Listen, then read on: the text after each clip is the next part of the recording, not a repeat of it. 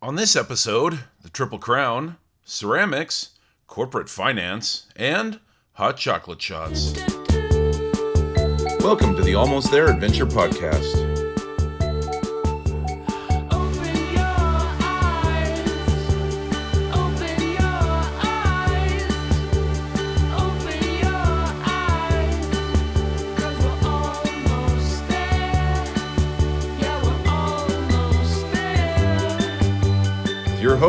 Severia Tilden, Jeff Hester, and Jason Fitzpatrick. Welcome to the Almost There Adventure Podcast. Today's show we have Carol Cheer Coyne with us, who is an amazing person who's, gosh, she's done the, she's through hiked the Pacific Crest Trail in 2019. Uh, you did the Continental Divide, kind of split it up over a couple of years. And this year, I hear you've got, you know, the Triple Crown in your eyesights, you know, so uh, we're our fingers are crossed. We'll, well, I'm sure we'll talk more about that. Um, Carol lives in Southern California, where she creates ceramics, pottery, and sells that uh, through Dirtbag Ceramics, which I will probably touch on that as well because I think there's all it all comes together, it all connects, right? So, Carol, welcome to the show. So happy that we could have you on and uh, maybe talk, tell us a little bit more about yourself and uh, how did you get started hiking? Yeah, thank you. And um, I'm honored to be on your show. Thank you for having me. Uh, so, I got into backpacking actually with um, the Six Pack of Peaks Challenge. So, we can obviously talk more about that because you're the founder. Um, but yeah, I, I maybe taking a step back, I've always been interested in the outdoors. I grew up hiking. My parents took me to Yosemite, which is still like my favorite place on earth. Uh, so I loved being in the outdoors, just growing up and everything. And I would look at my mom's photo albums and I would see her with her backpacking backpack on. She used to backpack herself. And so that really inspired me when I was in college. So I would see her pictures and I just told myself, like, I really want to do this. But I didn't know anybody who knew how to backpack. I, I had no clue what I was doing. I didn't know where to get the gear. I didn't know who to ask. And so I just kind of let that dream slip away for a while until um, I met somebody at work who talked about backpacking and said, Hey, if you want some gear, just go on Craigslist. And you live kind of near an affluent area, like Coto de Caza is really affluent area. So he was like, get on there and see what you can find. So I found a backpacking backpack and I bought it, but it sat in my closet for probably three years. And at a certain point, I was like, I gotta start using this backpack. It's just sitting there collecting dust. So in 2017, I uh, kind of signed up for the six pack of peaks challenge with my cousin and we both had no clue what we were doing as far as backpacking we had hiked before um, plenty of times i hiked up saddleback mountain quite a bit in college but no backpacking and so we decided to backpack uh, bernardino peak and Gorgonio. so we said okay we could do the day hikes you know all the other peaks we'll do day hikes but those two, let's backpack it because it seems like the mileage wise, um, it, it, might work out. There's some camping areas there that we can get permits for and that sort of thing. So we decided to backpack those two peaks. So that, and we can talk more about the, the what happened during that challenge, but um, that's kind of the shorter answer of what got me into backpacking. And night number one on um, Bernardino Peak, I thought I was going to die. Like I didn't know what I was doing. I probably had a 60 pound pack. I just packed my fears. I packed everything. So uh, that was a little bit of a struggle, but we made it. it was beautiful, a beautiful place. We camped and everything. So that really kind of was my uh, little gateway drug into the Awesome. world of backpacking. But it wasn't, it didn't necessarily start out smooth because I didn't know what I was doing and my cousin didn't know what he was doing either. So we our second backpacking trip was on Gorgonio. And so that was our last peak to finish. And unfortunately, we were kind of making allow- allowances in our schedule for some other friends to come.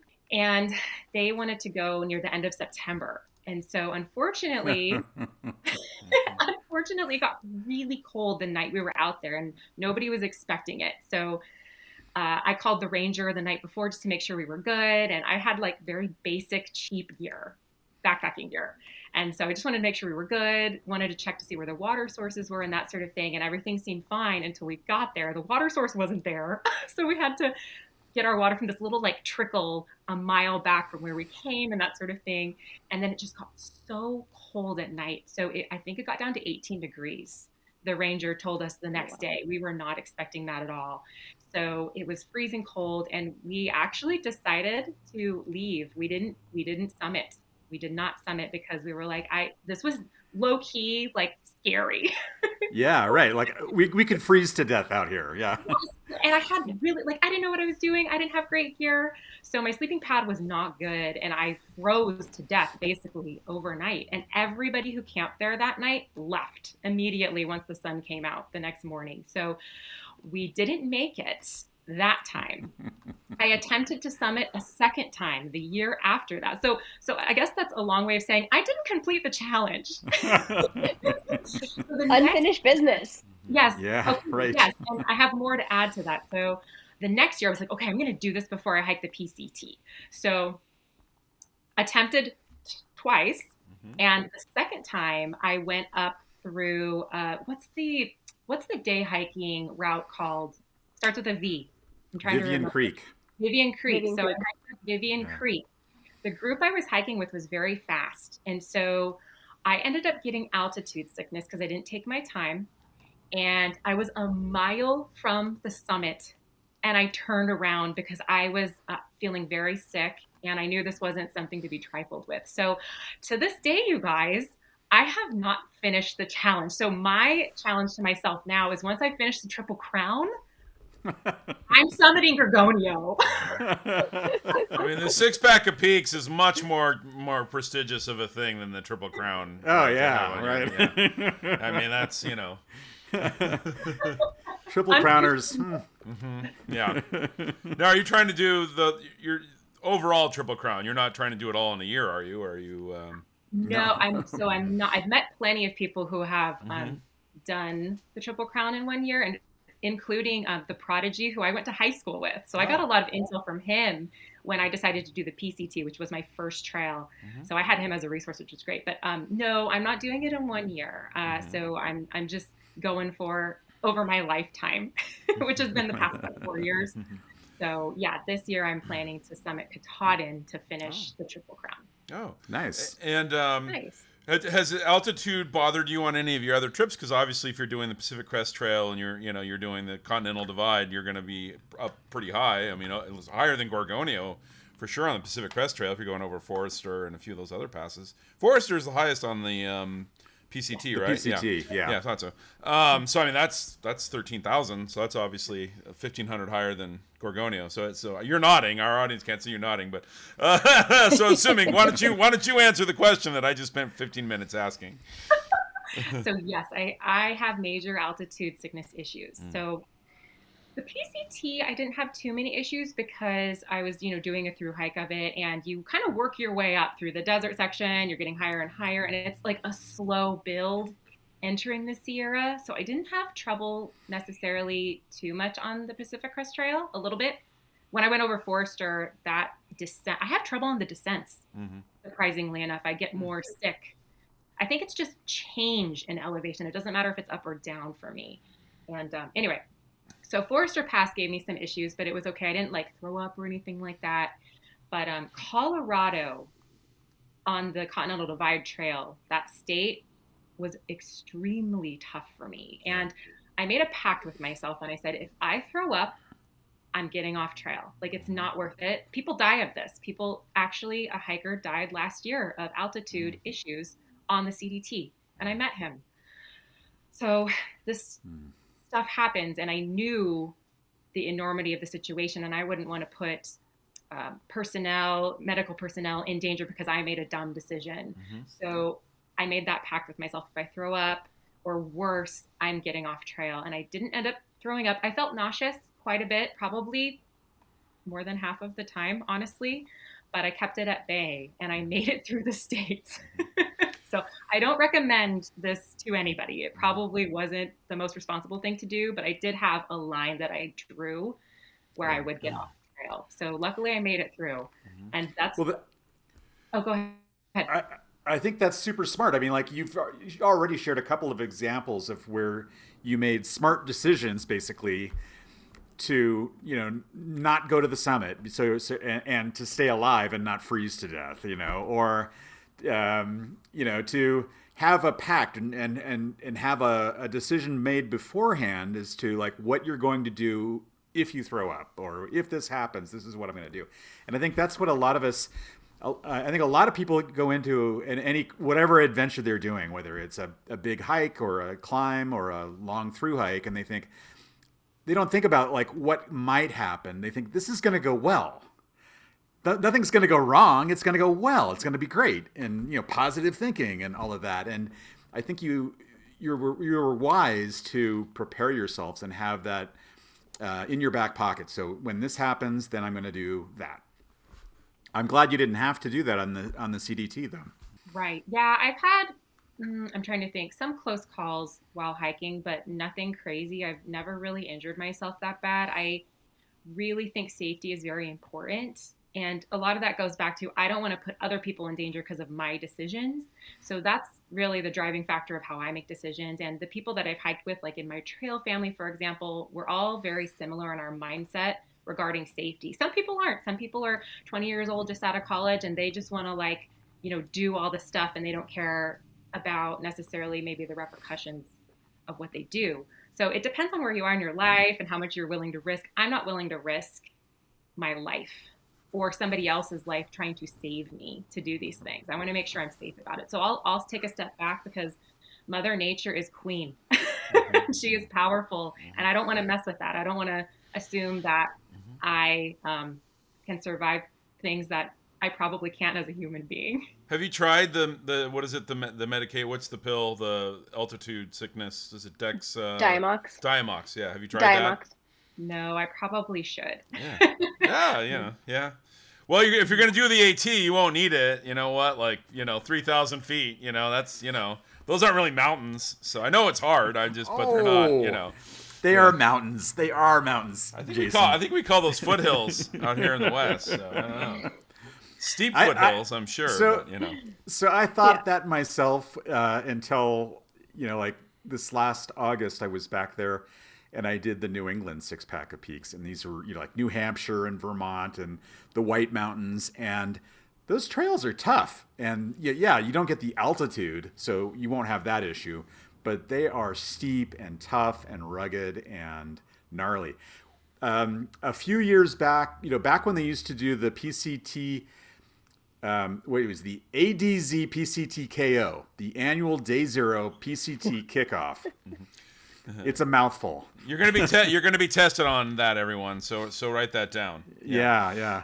Uh, used to be at Lake Morena, and they, um, I, I went down there one year just to kind of you know check it all out, and people are doing gear shakedowns, and there's alumni there, and I I talked to some folks who had done the Triple Crown who were kind of like around my age, because I wanted to pick their brain, like how do you do this, you know, that sort of thing. And I and one of the questions I was asking is, well, what do you think of the three trails was the most difficult?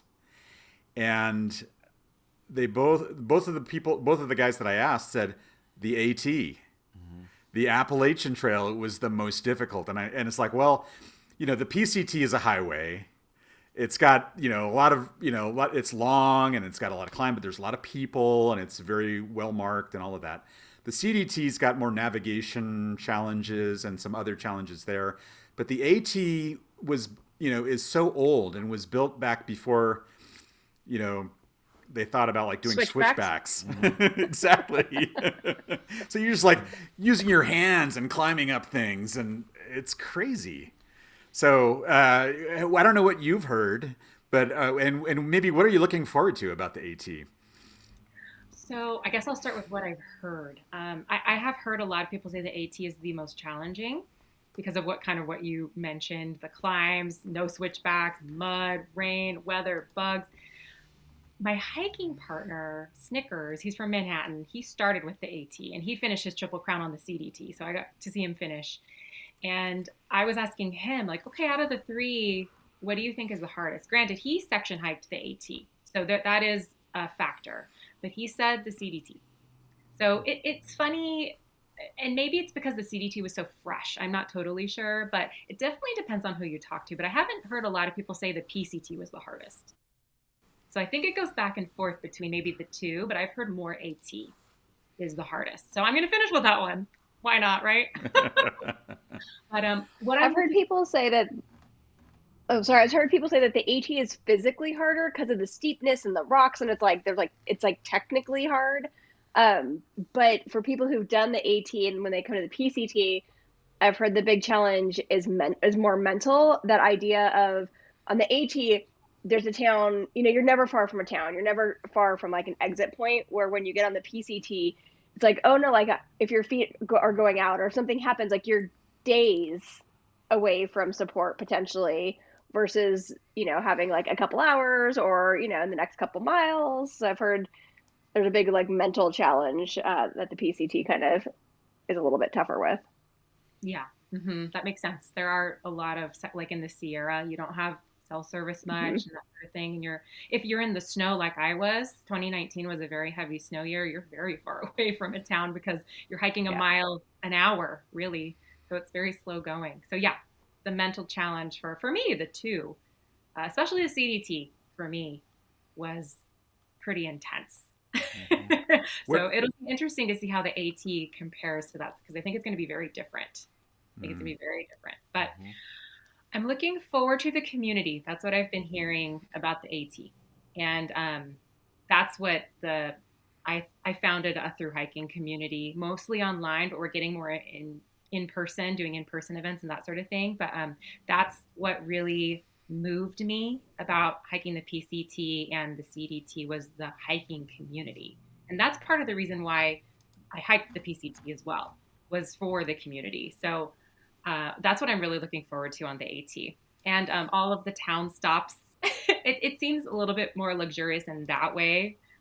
You know, what you were saying, there's more stops, there's more places to bail out if you have an issue or something like that. So I haven't done too much research on the AT at this point. I bought my plane ticket, but I don't even really know what to expect. I kind of like that. I kind of like not having a preconceived idea of what the hike should be. So I'm Take it as it comes. yeah, exactly. I'm looking forward to what it will uh, unveil to me as I hike. So uh, you've bought your plane ticket. When do you start the trail? So I start mid-April. I start after Easter. Yeah. All right, coming Uh-huh. up. It is. Luckily, I have all my gear pretty much dialed in. Um, I don't know if you want to talk about gear, but I have a lot to say about the gear that I have. I don't know if that's what you want to focus on, but I'm pretty dialed in with that. So I feel like I'm ready on that front. But I don't really know what else to expect. So Well, you've spent a lot of miles on the trail, and you've spent a lot of miles you know, doing some long trails, you know, backpacking. So I imagine you've had a chance to, you know, try a lot of different things as far as gear goes. Let's talk about that. You know, like what have you done, and what have, maybe have you what have you doing? What are you doing differently for the AT based on your research? as far as gear, you know, I'm actually not doing a ton differently. I, I'm keeping pretty much most. I was pretty dialed in for the Pacific Crest Trail as well. I did a lot of shakedown hikes and that sort of thing. I did the Trans Catalina Trail, so I really dialed in my gear at the beginning of my Triple Crown. So I'm not really changing much. I'm trying to think. I was thinking about upgrading my rain gear, but a lot of people are saying that when it gets really hot and humid, you don't even want to put your rain gear on. So I, I'm hearing different things about rain gear. So I was going to upgrade my rain gear, but I'm actually might not do that just because of what I've been hearing about you don't need, you know, this or that. So I think I'm just going with what I have.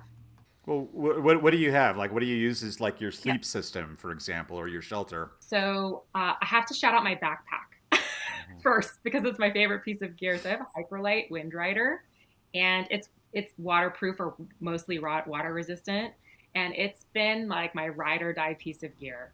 So um, that's I'll just go over the big four, I guess. So Yeah. I love my pack.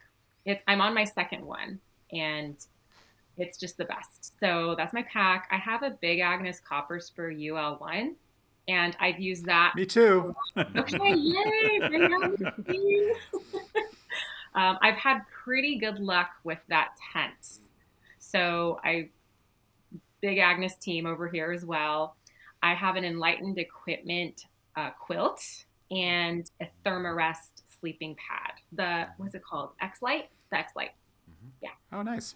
Mhm. I have the uh, well, I have the same. I have Enlightened Equipment uh, quilt and uh. Thermarest, but I have the Yeah. hot. What's the hot one? What's the really warm? Uh, Oh, the X Therm. Xtherm, yeah, yeah, that's very Yeah. nice. Yeah, I'm too tall for the uh, for that tent though. I, Yes. I, I, uh, I had to get a I had to get a taller tent. Would a two person work? I know some people do like a two person one. Mm-hmm. oh where you- yeah, no, I'm a two person regardless. I don't I don't think any of those one person ones are gonna. Yeah, certainly like flying coach. I'm like two people. You know.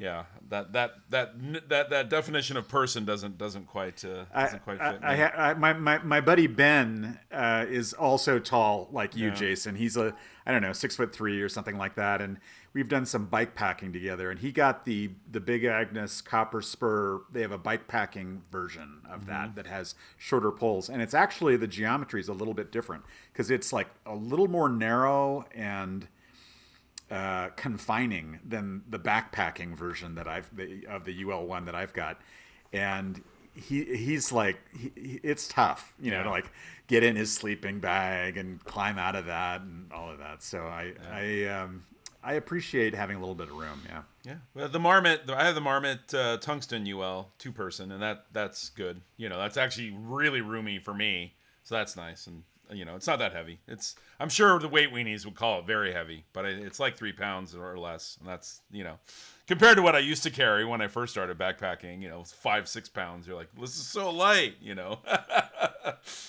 Yeah. So when you started, you talked about those first couple backpacking trips you did, like on San, on San Bernardino and San Gorgonio, and you were carrying 60 pounds on your back.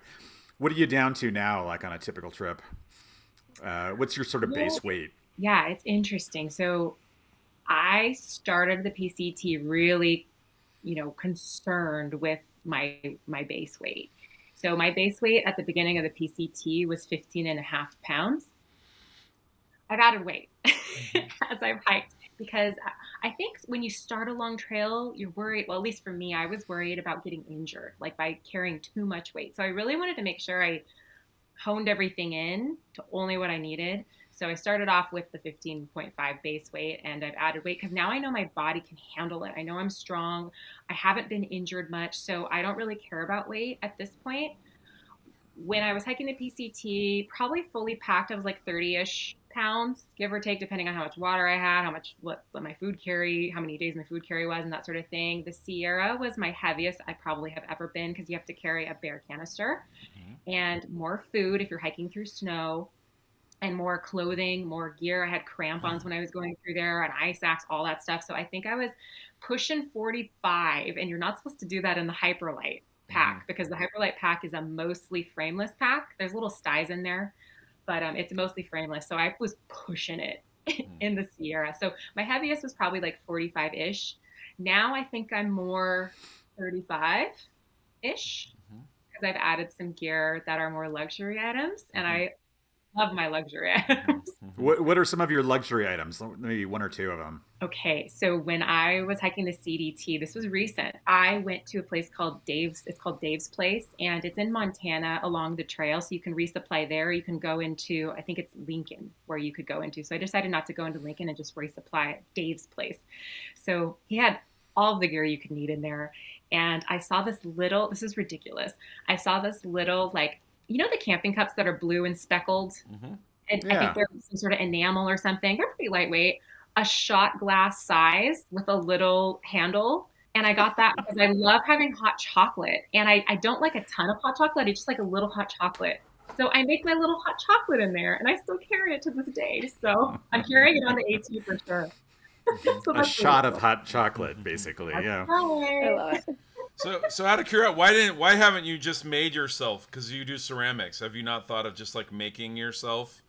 Um, uh, do you bring any of? Do you make? Have you like made ceramic trekking poles or any like ceramic gear? No, unfortunately not. Um, Mhm. So ceramic is breakable, Mm. and the the enamel, you know, camping cups and stuff are not as breakable. They're more lightweight. Ceramic isn't totally lightweight unless you throw it very thin. So you could use maybe porcelain or something, but that's very breakable. And I throw my pack around, so I don't Mhm. think that would work out very well. So that's why I haven't.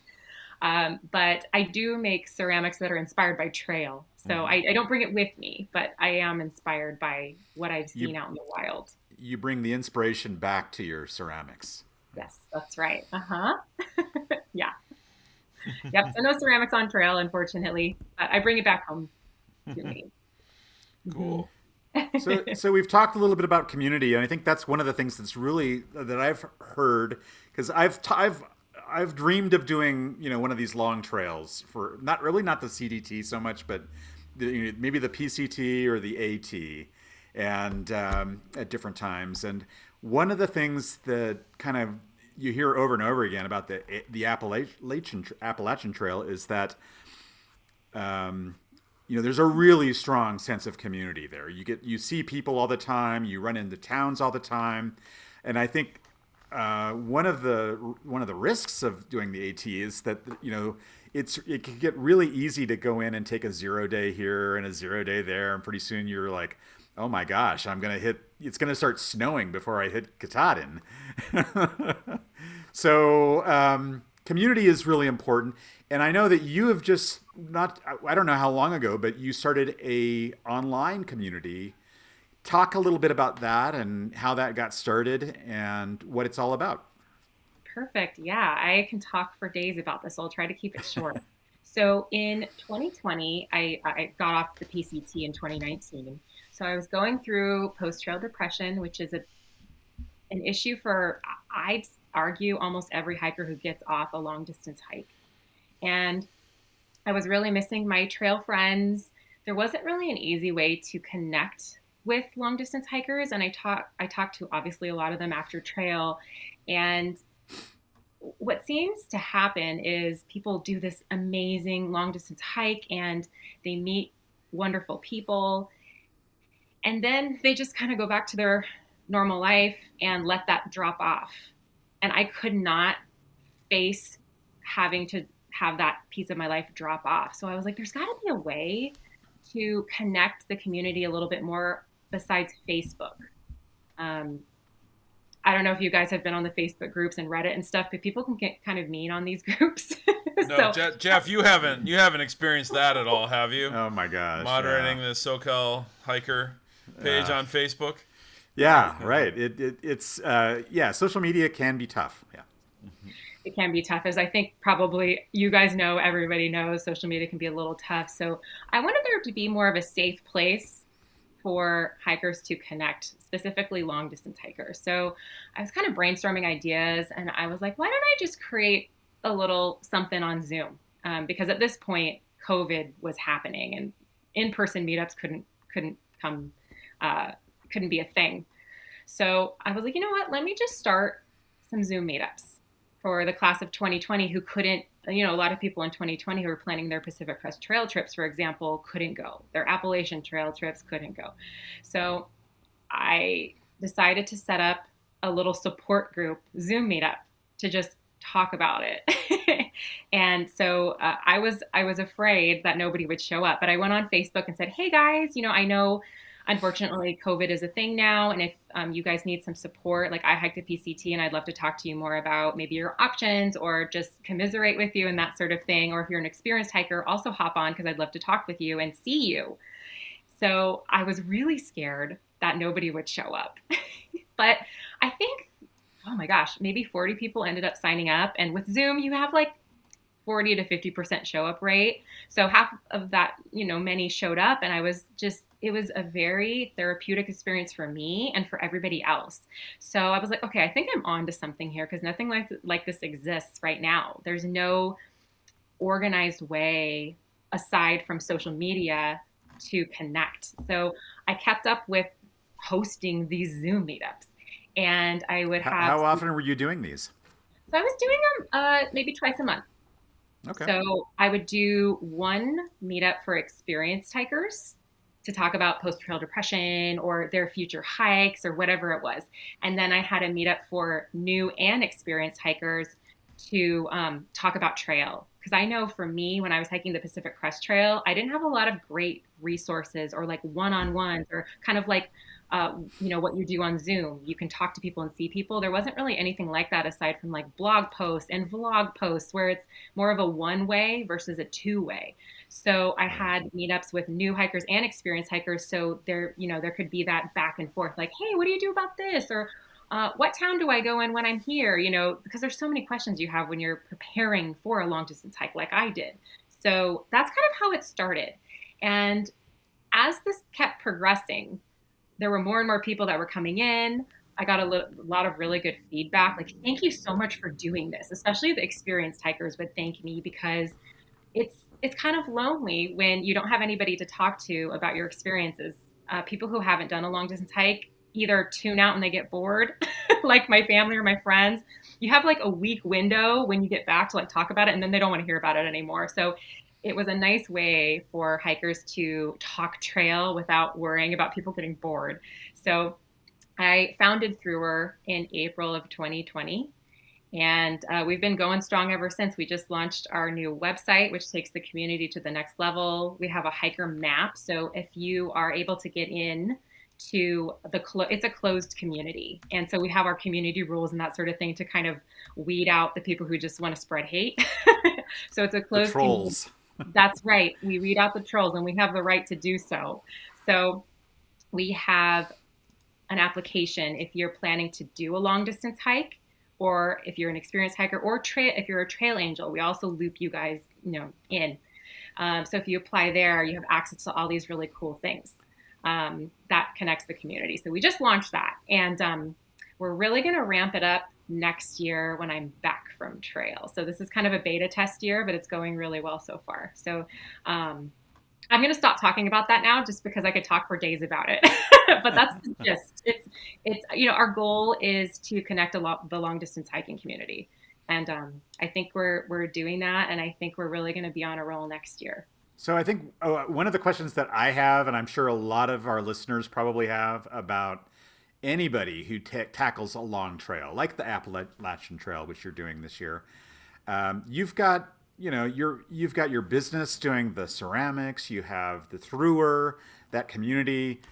How do you step? You're gonna and how long are you gonna be on on the AT? Five months or something like that. I'm gonna try to get it done somewhat quickly. So I'm guessing it'll be four and a half months, but we'll Okay. see. We'll see. I know mileage is lower on the AT versus the other trails, just average mileage. So I, I'm hoping four and a half months, but we'll see what happens. Okay, well, so four and a half months still is it's a long way to sort of like unplug from you know the day to day stuff, you know your work and uh, everything involved in that. So how do you manage that? And you know what are what are some strategies that other people can maybe use to um, take on their big adventure, whatever that is? So are you talking about kind of prepping for trail and like financially and that yeah, yeah. Like how do you how do you do that? You know, like you know, I mean, do your does your ceramic business go on hold for five, four and a half, excuse me, four and a half months, um, or you know, is there some other thing that you can do to kind of like keep that running, or do you, you know, what, how does that work? Yeah, that's a great question. Um, so, I guess first of all, I should mention I'm also a consultant in corporate finance. That's how I fund all of this. And the company that I work for, and I'm self funding THRU-r as well. It's like a bootstrap thing. So, Got a it. lot of my income is going towards that and my ceramics as well. But I do make an income off my ceramics at this point. But uh, yeah, I'm basically self funding, you know, my trip, obviously, and uh, THRU-r and that sort of thing. So, I was able to find a company that to work for. I consult with them, and they're okay with me taking months off. And I know a lot of people are, you know, mind boggled. It's a mind boggling thing. Like, how do you afford this? And how do you know when you come back that you have a job? So I was lucky enough to find um, an employer that was okay with that. And I knew somebody working there who recommended me because I worked hard. I worked very hard um, in my previous life before the PCT. So that's how I fund everything. And I know a lot of people have questions about that. So I, I'm very lucky in that respect. And as far as my ceramic business, it does go on hold. However, I do have monthly newsletters that I um, I give my subscribers every month. So once a month on trail, um, I have somebody helping me with the newsletters. And she's kind of like my marketing um, my marketing person. And so i'll be in touch with her as i'm in town and I'll, I'll be sending her like photos of my inspiration and how things are going and that sort of thing. So once a month i give everybody an update on on that. So that's that does keep going as i'm on trail but i'm not actually creating anything until i get back. And so for my collection when i get back for the holidays uh, will be inspired by whatever trail i hiked. So for the CDT this past year, that was a big inspiration for me. And now this year, it'll be the AT. That will be my inspiration. So it kind of like is on hold as far as the creating side, like actually creating, but um, the wheels are definitely turning while I'm out there. And I am reaching out to the audience, um, the Dirtbag Ceramics audience there. For THRU-r, it's not really on hold much. I work when I'm in town. so um, I work from my phone really this is this is such a valuable tool. I'm so happy that i can work from my phone. But i also do have somebody who edits our podcast because i do me and we have a, a trail team a through trail team. So people out on trail are trail correspondents that update the podcast and that sort of thing. So i have an editor that edits the podcast episodes and our videos and that sort of thing. So i do have people who help me while i'm out but i do a lot of the stuff myself when i'm in town so I don't really get a break. Well, i I guess you could say that the trail is your break from the work, Yes. right? That is so it's that not is- like you need a vacation from the trail. You know, your Definitely. trail is your vacation in a way. Yeah.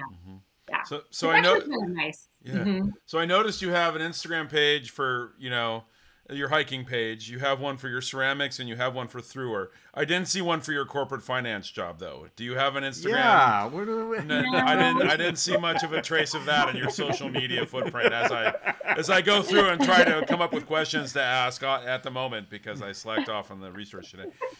Those stacks No. of paper, or I guess it would be all digital now. You know, Yeah. like here's my spreadsheet, you Yeah, know, or whatever. Excel. It's all Excel spreadsheets. Oh yeah. I'm an Excel nerd, that's for sure. Yeah. No, but I do have my um my CFO follows me on my personal page. so I have to be careful what I post on there. Mm-hmm. Yeah. And um, my, my boss, the director of finance, also follows me. So they're Mhm. fully supportive of what I do, though. They think it's really cool. But um, no, I don't have a page for my corporate finance job. Okay. Well, you know, I probably wouldn't have found a question to ask there anyway. So, I- Yeah. but, I, but I figured I should. I just want to make sure I wasn't missing anything. What one? know. There'd only be one question. Why? Yeah, yeah, yeah. Oh yeah, might be a little boring for people. yeah. Hmm. I, well, I'm sure there are corporate finance podcasts out there, right? I, I mean, I wouldn't. It's not something I would seek out, but there must be. You know, there's actually a really good, and my CFO showed this to me because she's on Instagram as well, obviously. Mhm.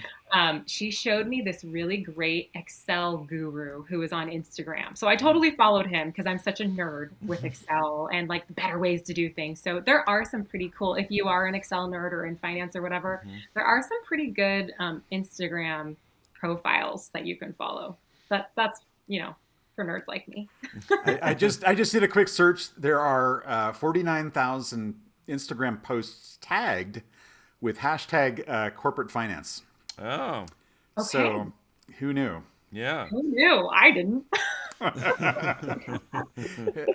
Now I'm Like, gonna try to why? forget that. Yeah. So, so now you have. What do you think is next after you do the AT? Once you have the triple crown, do you have what's next? Do you have another bucket list? Do you have other, you know, other hikes you want to do? What, what, what are you thinking once this is done? You know, I've been so focused on the Triple Crown. Uh, I wasn't planning on doing the Triple Crown Mhm. after the PCT. Uh, but my friend Snickers hopped on the CDT and I was like, you know what? Can I come with you? Mhm. so I wasn't really planning on doing the Triple Crown, but the past couple of years, I have been focused on the Triple Crown and Katahdin. I just like see that in my dreams. I don't really know. I would like to check out smaller trails. I Mhm. don't know if I would necessarily do a long trail anytime soon, just because it's it's a big endeavor, and to take that much time off of work is a hit to the finance, my own personal financials, and that sort of thing. So I think I want to focus more on the smaller trails, Mhm. and the AZT is kind of calling my name, the Arizona Trail. Arizona Trail, yeah. Yeah. So I, I'm very intrigued by the Arizona Trail. I, I didn't realize I would love the desert so much. Uh, I loved New Mexico on the CDT, which I think is probably surprising for people to hear. It was very surprising for me. Uh, I love the desert in California on the PCT. So I'm very uh, intrigued by the Mm-hmm. desert. It's a magical place. So I think I, I think the AZT might be next for me. But yeah, Yeah. the smaller trails, the JMT I love. Even Palmdale? Are you telling me you actually love like Palmdale?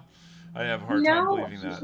really like every part of the desert was yeah. even even the CDT. So the first stretch of the CDT is extremely intense, and that's kind of where a lot of people get weeded out right off the bat. I loved it, and I didn't think I would. It was so just far out there and harsh. I don't know. I can't even explain why I loved it, but I loved it. I think just because it was so secluded.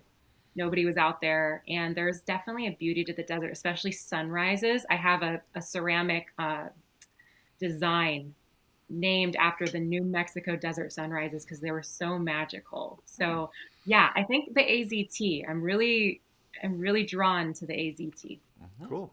Beyond that, so you you know you've you've been hiking, you've been doing some long hikes for a number of years now. Where does that go? I mean, is that something do you do you see yourself doing trips more like the AZT, the little bit shorter, you know, distance, indefinitely, as long as your your feet will carry you forward? I think so, and I think that's why I wanted to go into consulting for corporate finance. I'm trying to plan out my life at this point because I never want to stop hiking. Uh, I see actually during the six pack of peaks challenge, I remember seeing um, a woman at the top of Mount Baldy, and she wasn't a beautiful, strong, elderly woman. And I was like, that's what I want. I want to be that because she is so vibrant. She's living her best life.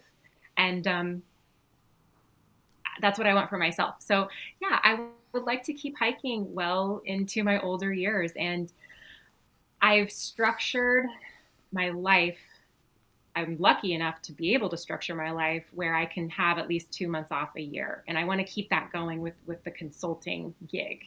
So hopefully that works. Crossing my fingers. I know life happens sometimes, but that's kind of what I'm hoping to do, just indefinitely. Having a couple Mhm. months to just get out in nature and hike because it's. I know you guys probably all know it's extremely therapeutic to go out in nature, and I personally don't get enough of that. And that's I'm going through post trail depression now, actually, because I'm inside all the time. So I'm trying to get out for walks in the morning before work, but it's very tough for me. So I need that time every year to just shed the anxiety and shed just being inside all the time and reconnect with nature. So I would like to do that every year, at least a couple months off. Since you mentioned, you know, like shedding that anxiety and sort of reconnecting with nature and everything, how long does it usually take you? Like when you start a, a trip, I mean, I know, I know kind of my own experience, but what is it like for you? And like, how long does it take before you start, you stop worrying about, you know, meetings and, you know, spreadsheets and all of that? My first step. My All first right. on trail is just it's almost like I don't know if you guys have ever been surfing. I'm not a good surfer, but I've been surfing. I've had that mm-hmm. experience of catching a wave. Everything becomes quiet. That's my first step on trail. And I'm getting emotional even thinking about this, but I remember my first step on the PCT. I was I was so scared because I didn't know what I was really getting myself into. And I was crying on the way there. I was just so nervous and I was so afraid. And I took my first step and then everything got quiet. And then I know you guys are hikers, so you know that sound of like the crunching on the, the gravel or the sand or whatever you're walking on. That was just kind of my metronome for for my life on trail. So yeah, it's my first step. And I cannot wait for my first step on the AT. And uh, I get what you, you're talking about, kind of the, the sound and the and the feel. Do you listen to music or podcasts or audiobooks or anything while you hike, or do you mostly just listen to like the, the nature and stuff around you? when I started the PCT, I didn't listen to anything until I got to the Tehachapi area. So I spent, what was that, 400 ish miles, I think, or so, without anything. And then I. I was stuck in this like windstorm and I was by myself and I was like I'm gonna go crazy if I don't listen to something right now. So I popped in my earbuds and from then on out, um, I listen. I usually listen to something every day, mostly in the afternoon after lunch just because it just gets me going a little bit. or if I'm going up a really tough climb, like in Colorado, for example, it's just up and down and up and down all day long. So much elevation gain at altitude. Um, I would I would definitely pop in the earbuds. And just one though, so I could hear what else was going on around me. Um, so yeah, I'll listen. I love listening to podcasts. I love listening to music, audiobooks, all of it. Yeah, I'll do that. Maybe for like a couple hours a day. Mhm. hmm Do you do you have like a go to song or playlist that you go to when you need that like little extra motivation to climb that that pass? There, this is embarrassing, but yeah. So I have Spotify, and I created a. At the time, this was on the PCT. I've since renamed the um, the playlist that I created, but my first playlist was called PCT Turnt. Mhm. so ridiculous. But yeah, those, those, those that's all like my whole playlist of just songs that pump me up and get me up over a pass or whatever. Yeah, so I do. I have my own playlist.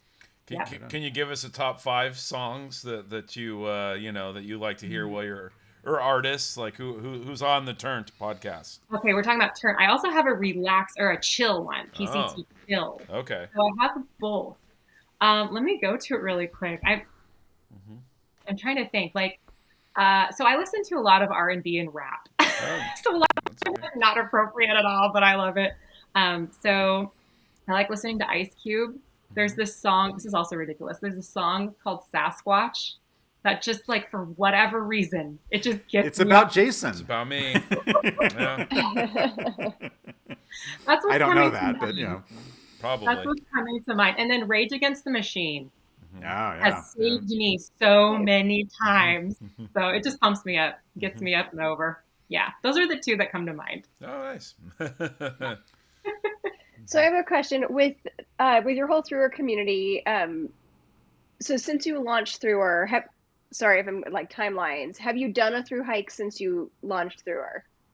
Yes, so I launched Through in between the PCT and the CDT, and I launched Through Okay. without knowing I was going to do the Triple Crown. So I just was done with the Okay. PCT, and I was going through post trail depression, and um, that's when I launched it. So it was in between the two. So now that that community is growing, are you like you know are have you found that your trip planning for the AT is different just as far as like community and who else is going to be on the trail, sort of leading into the trip with the with that community and like are there like people in the community who are also doing it and like how has that sort of influenced or impacted your trip planning for this one Yeah, so I'm not doing anything differently. I would plan this whether THRU-r was a thing or not. However, I've met so many people through THRU-r that you know they're going to trail angel for me when I'm hiking, or a couple people were on our trail team before in 2022 and 2021 and I'm I'm starting a day after one of our trail team that previous trail team members so I'm going to definitely see people on trail that I've connected with like via Zoom and that sort of thing so um, yeah, the in person I'm very excited about, and um, we're gonna try in the future to do a lot more in person meetups, and that's kind of what the map is for. So the map, if you have a profile on the private community, you have a little pin that pops up on a world map, so you can see where everybody is, and um, that's really going to help us do more in person stuff. So I'm excited for the in person meetups on the AT, and um, you know I was able to connect with these people because I founded THRU-r. So uh, yeah, I'm excited about the in-person meetups with with these people. And I think there's going to be a lot of trail magic and a lot of people that I'm going to meet in person for the first time that I know from THRU-r, the THRU-r community. hmm Um, and how do you are you like have you been training for the AT? I mean, I guess you've been through two, so you sort of know what what you're in store for. But do you have a training regimen? How do you prepare for for for an effort like that? So ideally, I'm a runner. So I'm a crazy person. I like to run. we were talking about that earlier. I do like to run. However, um, my corporate finance job has been pretty intense since I got back. So I haven't had a lot of time outside of work to train. I do do Pilates five times a week, but it's only for like 15 to 20 minutes. I found that Pilates really helped me through um, on the CDT. So I did a lot of Pilates before the CDT, and I feel like that really helped me. It wasn't necessarily hiking or running, but I was strong. My core was strong. So I really like doing Pilates. That's kind of my go to almost every day. I'll do Pilates, and it's, you know, just a little bit of time because I'm busy. I get home from work late. So at least I can just roll out my mat and do, um, you know, some strength training and Pilates and stuff. But ideally, I run four times a week, maybe like three miles. And now, now I run walk. I run walk, and sometimes I'll throw my pack on. So that's ideal. I'm not there yet. I'm going to talk to my CFO and my boss about maybe going into work late so I can take advantage of daylight hours and then maybe working later. So I want to try to train a little bit more before the AT. I have a couple months, so I'm still good. Um, but if I can't do that, I'm just going to have to go with what I have, which is Pilates. And um, I do try to walk every day, at least get a mile in. So this morning I went out for a mile long walk, and it was so so wonderful. so at least I can do that. But um, ideally, I'm running four four times a week, three miles every time, and then doing Pilates. That's enough. Speaking of like training, have you ever had to come off the trail for an injury, or have you have you ever had sort of yeah any injuries or things that you've had to deal with that have taken you off trail or delayed starts? That's a great question. So I haven't had any intense injuries where I had to get off trail for more than three days. I did take at the beginning of the PCT. I had this weird like hip issue where I could barely walk up stairs. Like I was staying with a trail angel in Wrightwood, and I don't know what I did. I don't know what happened. I was so scared that I would have to get off trail, but like my hip, something was going on with my hip where I could barely make it up the stairs. I was freaking out. So I took three zeros in Wrightwood and magically it was okay um, when I headed out of Wrightwood. I don't know what happened there. I can't explain to this day, but I'm just glad it didn't linger. I have had um, shin splits to the point, and this was the end of the desert section in the PCT. So I had had pretty bad shin splints to the point where I thought maybe I had mini fractures in my bone. Um, but when I was in Tehachapi, I like Googled everything because I was really, I was like limping on trail and having a hard time. And so I learned about some um, different exercises that I could do, um, massaging the calf muscle and that sort of thing and um, just taking smaller steps. If anything, this is a tip for hikers out there who tend to get injured. Watch your steps. If you take smaller steps, that might help whatever ailment that you have. It's worth a try. So I was taking smaller steps, and over about two weeks of massaging my um, my calf muscles with my trekking poles religiously, like every hour, I was stopping to massage my my muscles. Um, after about two weeks, I was completely shin splint free. So um, I'm really glad I did the research. And I also met somebody. This is a, an example of the trail provides. The trail has provided so much for me when I needed, you know, whatever it was the most. So a woman that I was hiking near, her uh, trail name is Hop Along. She used to be a athlete in high school. And she was like, "Oh, you have shin splints? Well, it's because your calf muscle is tight." And so she was part of the reason why I knew about the calf muscle. That's the root cause. So um, yeah, the trail provided me in that way where I knew kind of she showed me what to do too. So between research and the trail providing, I figured that out luckily. um, and then after I got off the PCT, um, I I was very injured with uh, tendonitis in my Achilles tendons, both of them, and I have had to rehabil- rehabilitate them for four months Ooh. so I could walk normally again. I could barely walk downstairs. So um, that was because I think that was because I got rid of my insoles halfway through the PCT. So I'm never doing that again. but that's that's the extent of um, my injuries, mostly on the PCT. All right. So one one question that we we have to ask you, and it hasn't come up yet, but how did you get your trail name Cheer? Yay. Great question. So, trail names usually come from a character trait or some crazy thing that happened or some event. So, cheer is because I have a cheerful outlook on life. Um, it's a character trait. So, I was hiking up Mount Baden Powell, and um, 2019 was a very snowy year on the PCT, very wet and cold year in the desert section. So, this was in the desert section of the PCT. And this was right after my that hip incident out of Wrightwood as well. So luckily that cleared up. But I was hiking up Mount Baden Powell, and whoever cut the trail went straight up the mountain in the snow, and so people were not in a great mood. and so I ended up uh, cheering people up the mountain. You got this. We got this. Let's go. Let's do this. You're amazing. And so um, two of the women that I was hiking around uh, said, "You're really cheerful. Um, you know, you're you don't have a trail name yet. Why don't Why don't you take cheer?" And I was like, "Okay, I'll think about it because you can choose to accept a trail or not." Um, at least on the PCT, I know it might be different on other trails, but on the PCT, you can kind of choose to accept or not. You don't usually give yourself a trail name on the PCT. So I was like, yeah, I'll think about it. So when I got to the top of Mount Baden Powell, they have a book there you can sign. And so I ended up signing at Cheer, and that's where I um, took the name. So It was official. it was official on Mount Baden Powell, yes. Love it. So did you keep cheering people all throughout the PCT for the next few thousand miles or a couple thousand miles? Yes, the PCT, yes. However, I feel bad for my trail family on the CDT because I was actually kind of grumpy, to be honest with you. That's the other side of my personality. Cheer and then grump. So the, the CDT was very difficult for me. So in the morning, so I'm not a morning person. so I was a little grumpy in the morning, but um, I still, you know, I still tend to cheer people on, even if I'm grumpy. But there's a little grumpy in there too. But um, yeah, I, I um, even founding THRU-r is my way of cheering on the community. So um, I think that's still going to this day. I'm not as grumpy anymore because I'm not on the CDT. I finished it. No desire to go back and revisit it at some point in the future? definitely sections. I would definitely visit sections of the CDT. Uh, but yeah, I don't. I, I do kind of um, like the idea of maybe hiking Sobo on the PCT someday, someday, like far, far away someday. I don't feel inclined to ever hike the whole CDT ever again. But sections, yes, definitely sections. Okay. All right, what sections? Because you people can't see your face. You get very excited when you say like there's sections. So what sections? Okay.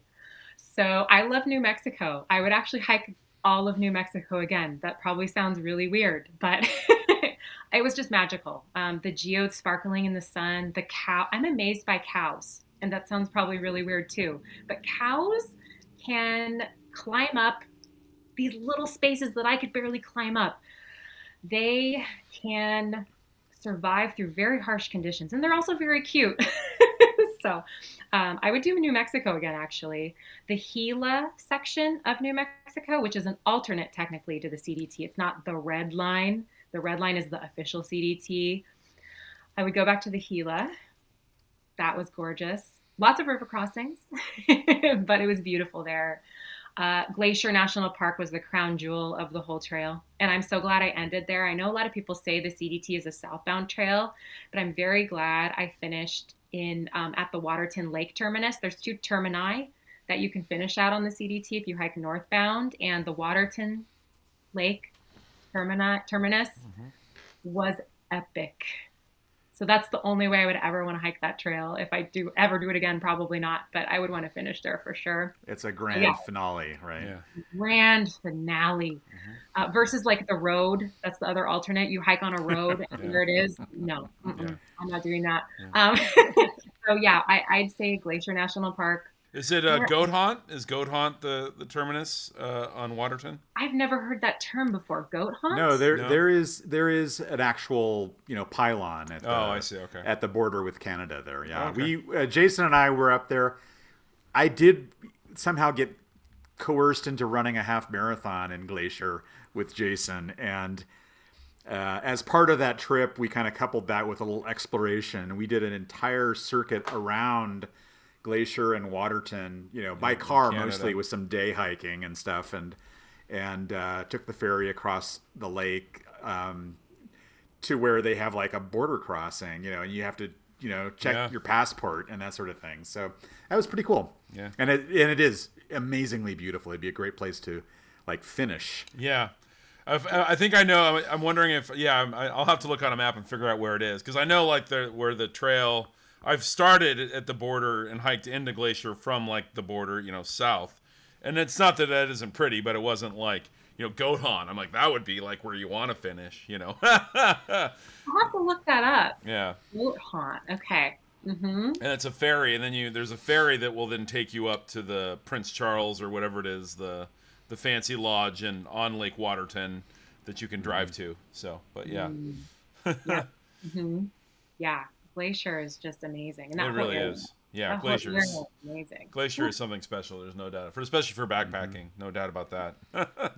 Oh yeah, yeah. And I guess I need to give a shout out to the Wind River Range in Wyoming. Mhm. That Yeah. there was nobody there. Um, Yeah. Well, for the most part. Yeah. And it was just epic. Uh, Mhm. there were on the CDT, there were some major blowdowns, the worst blowdowns I've ever been through. I have scars still from these blowdowns, crawling over stuff. Mhm. The mosquitoes were awful, like just Yeah. attacking me while I was trying not to get impaled. Uh, but it was all worth it. Mm-hmm. so the Wind River Range. That's where uh, that's where the Fitzpatrick Wilderness is. My wilderness. I have my own wilderness in the Wind River Range that, that just belongs to me. Oh my gosh. Yeah. Wow, we gotta go. I've been. I did. I did. it- I did one night overnight there. I'm like, I have to at least do one night. So I did. I did a one night. There's there's some bigger, amazing trips there that I need to go and, and do. But I did do an overnighter there. it's amazing in that area. It's so beautiful. Yeah. And um, oh, I'm trying to think. There's one more place I wanted to mention. Um, oh, Colorado, the San Juans in Colorado. Mhm. Beautiful hmm and secluded, very secluded. hmm So yeah, those are kind of the main CDT areas I would go back to. Yeah, I just uh, I just bike packed on the San Juan part of the CDT, and I would prefer to have been hiking and not pushing my fully loaded bike over those mountains.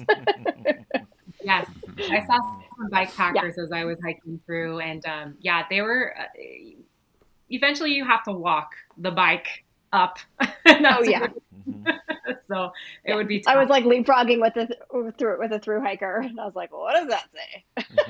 Right, yeah. But then on the downhill, like you have it made. So, Carol, really been a great conversation. It's been fun to meet you virtually, and I feel like I know you much better now. Um, the I know that you've got a lot going on with THRU-r. You've got your own podcast. You've got the ceramics and everything else. How can people find you online, and where can they connect with you? Oh, great. Yeah. So, um, personally, I'm mostly active on Instagram and YouTube. So, YouTube is Cheer on the Trail. And I showcase my ceramics and my hiking on there because they're very intertwined. And Instagram is just my name. So, it's C A R O L L C O Y N E, Carol L. Coyne. And for THRU-r, if, if you know, um, even part of your community, um, if you want to get involved with the long distance hiking community, if you're curious about the long distance hiking community, you can start at the THRU-r website. We would love to see you on there. We'd love to have you. Um, if you're planning a long distance hike, if you're an experienced hiker, um, it's www.THRU-r.com. And that's T H R U dash R. It's short for through hiker. And um, Dirtbag Ceramics, uh, you can just connect with me at my website or sign up for the newsletter. It's dirtbagceramicsandgoods.com. So those are the main ones. And if you're a troll, don't go to THRU-r. Just go to the SoCal Hiking Yeah. Facebook page. You will be Oh, cut gosh. out. Yeah, yeah. Now, wait a minute, but and and, and and and what if they're interested in corporate finance? What Yeah, do if they- they're interested in corporate finance, consulting, or Excel Go tips. LinkedIn. Yeah. Okay. Help. Yeah. LinkedIn. unless ah, you need yes. some, Okay. you know, Yeah. unless you need a consultant, I'm your girl. Yeah. Let me All know. right. Awesome. Thanks so much, Carol. That was Yeah, uh, cheer. Yeah. This has been yeah, awesome. thanks, Cheer. Thank you so much. It was fun having you. It's wonderful talking with you all. Well, that's going to do it for us. Please make sure to subscribe to us wherever you get your podcasts and follow us on social media. On Instagram at almost there underscore AP or the Almost There Adventure Podcast on Facebook. If you'd like to support us financially, you can subscribe to our Patreon. Just go to patreon.com forward slash ATAP. You can find Severia at Adventure Us Women, that's Adventure US Women, Jeff at The SoCal Hiker, or me at The Muir Project. Our title track, Almost There, is performed by Opus Orange and is provided courtesy of Emoto. For more about this episode and all of our others, make sure to check out our show notes on our website, almostthereadventurepodcast.com. On the next episode, we talk to author and through hiker Nicole Antoinette. As always, thanks for listening.